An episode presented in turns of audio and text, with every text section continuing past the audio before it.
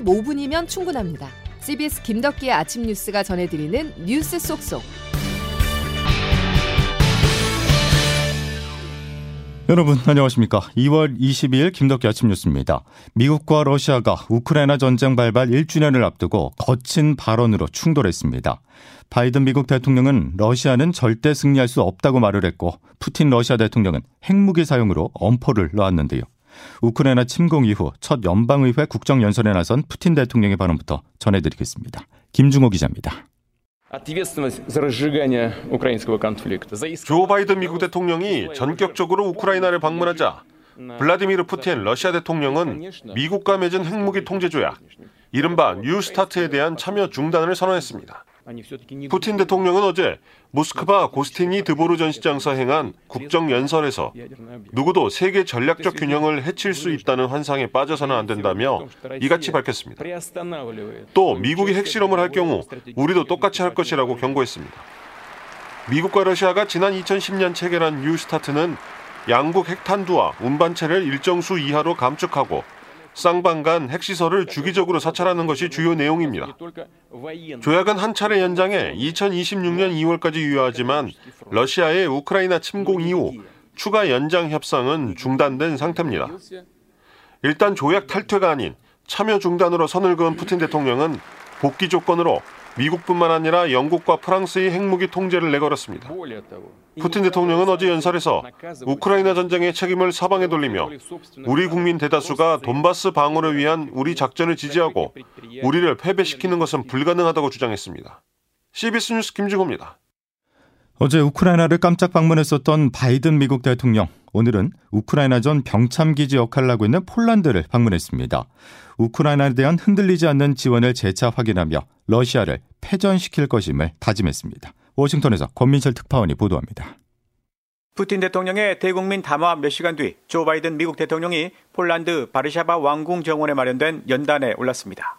폴란드는 서방 무기의 우크라이나 공급의 허브입니다. 또 최대 우크라이나 난민 수용국입니다. 바이든이 전쟁 기간 벌써 두 번째 방문하는 이유입니다.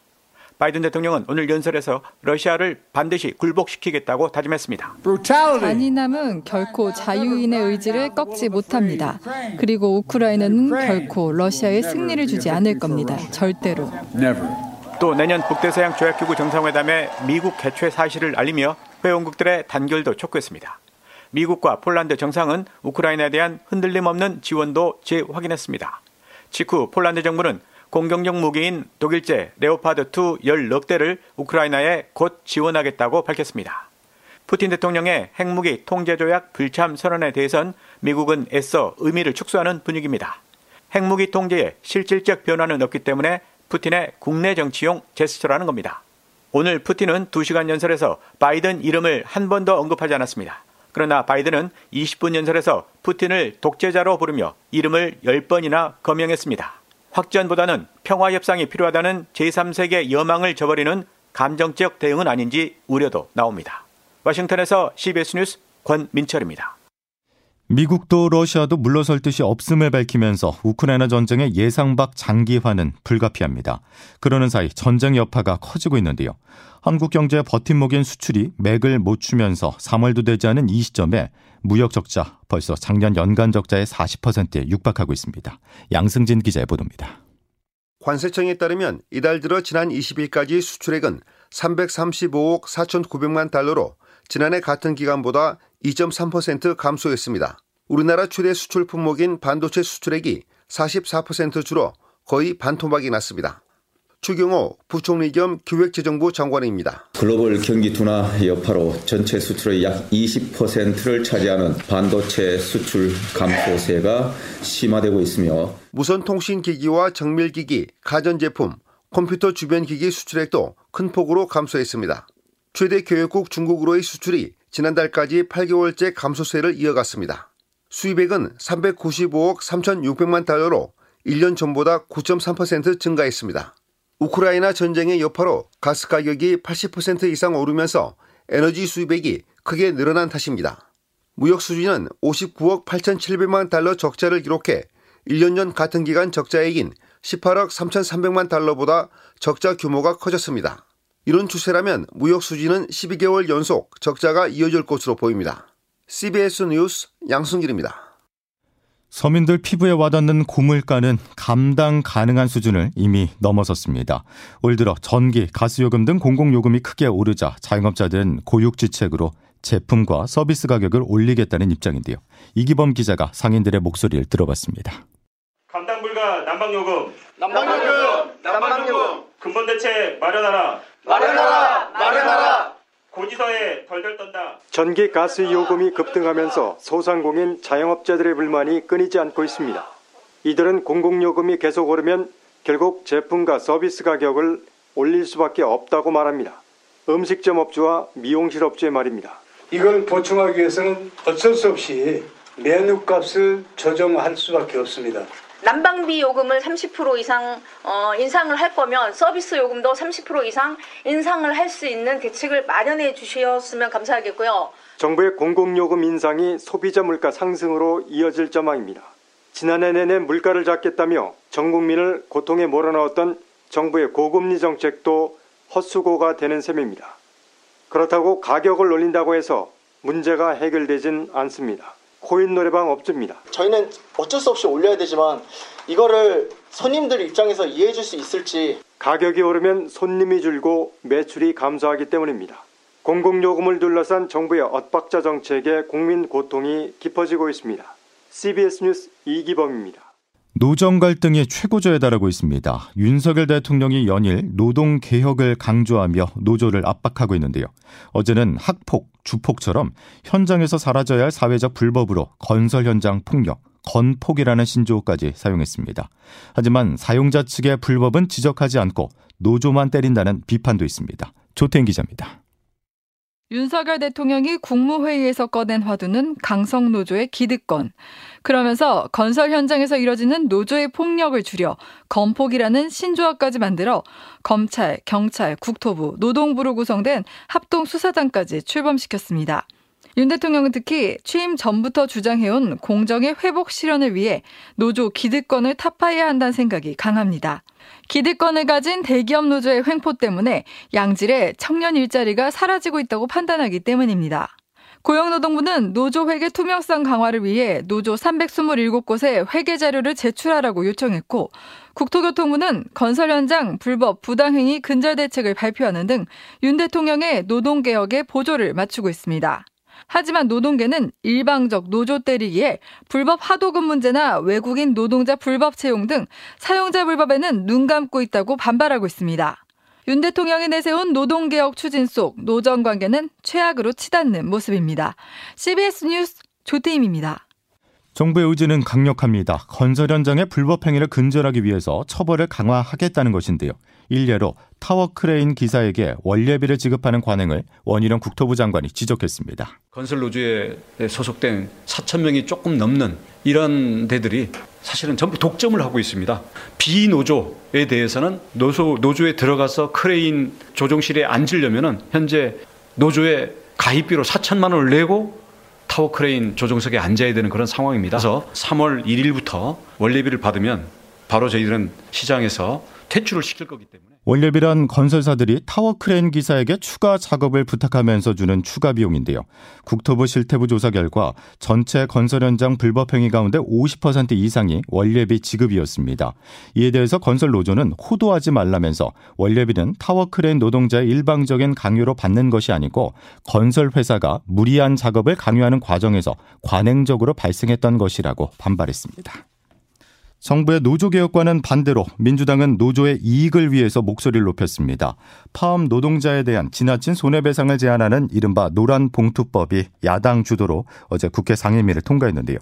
재계는 불법 파업을 조장하는 법이라고 반발하지만 자세히 살펴볼 필요가 있습니다. 그 내용 박희영 기자가 짚어봤습니다.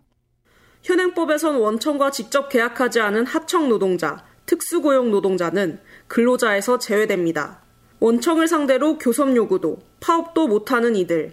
대우조선해양 하청노조와 화물차 기사들의 파업이 모두 불법이 된 이유입니다.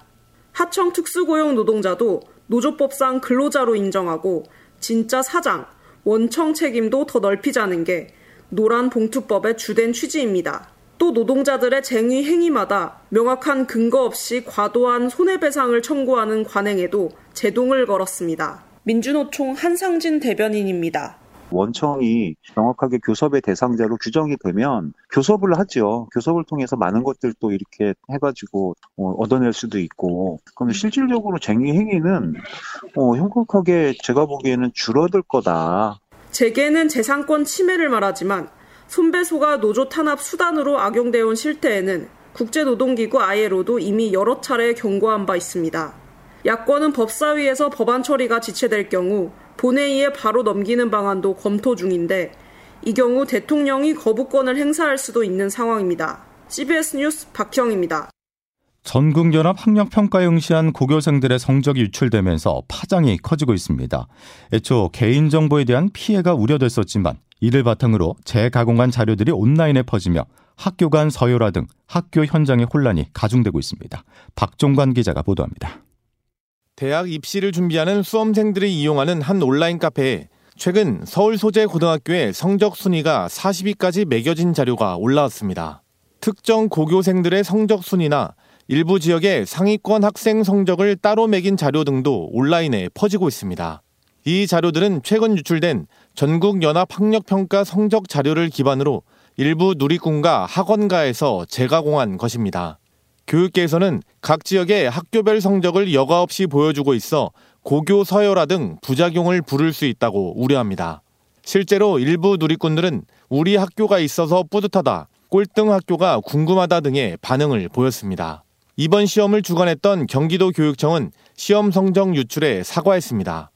한정숙 경기도 교육청 제2부 교육감입니다. 성적 자료 유출로 인해 국민 여러분께 많은 심려를 끼쳐드린 점 진심으로 사과의 말씀드립니다. 성적 자료 유출과 관련한 수사기관에 적극적으로 협조하면서 경기도 교육청의 고발로 수사에 나선 경찰은 서버를 해킹해 지난해 11월 이 시험을 치른 30여만 명의 성적 자료가 유출된 정황을 확인하고 용의자를 추적하고 있습니다. CBS 뉴스 박종관입니다.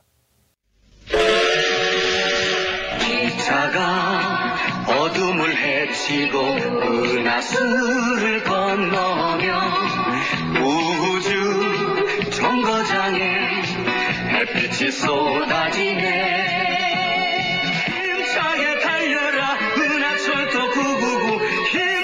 1980년대 주말 아침이면 TV 앞으로 모이게 했었던 추억의 만화 은하철도 999 김국환의 주제가와 함께 시청자들의 참 많은 사랑을 받았었죠.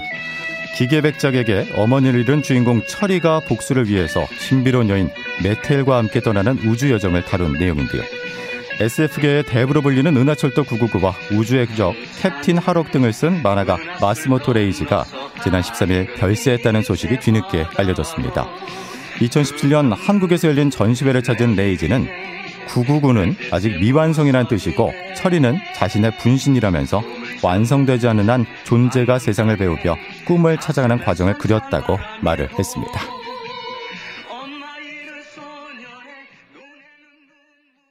김덕기 아침 뉴스 함께하고 계십니다. 기상청 연결해서 오늘 날씨 알아보죠. 이수경 기상 리포터. 네, 기상청입니다. 예, 추위 언제쯤 풀릴까요? 네, 오늘 낮부터는 추위가 풀릴 것으로 보입니다. 아침까지는 영하의 겨울 추위가 이어지면서 어제와 비슷한 기온을 보이고 있는데요. 현재 철원은 영하 10도, 대전 영하 6도, 서울은 영하 4.4도입니다. 낮에는 어제보다 기온이 높아지면서 훨씬 활동하기 수월해질 것으로 보이는데요. 서울과 동두천, 춘천이 영상 7도까지 오르겠고 전주 9도, 광주와 대구 11도로 일교차가 크겠습니다.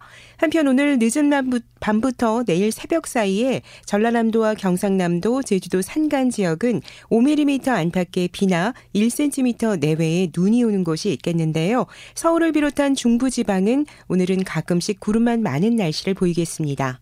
날씨였습니다. 수요일 김덕현 아침 뉴스는 여기까지입니다. 내일 다시 뵙죠. 고맙습니다.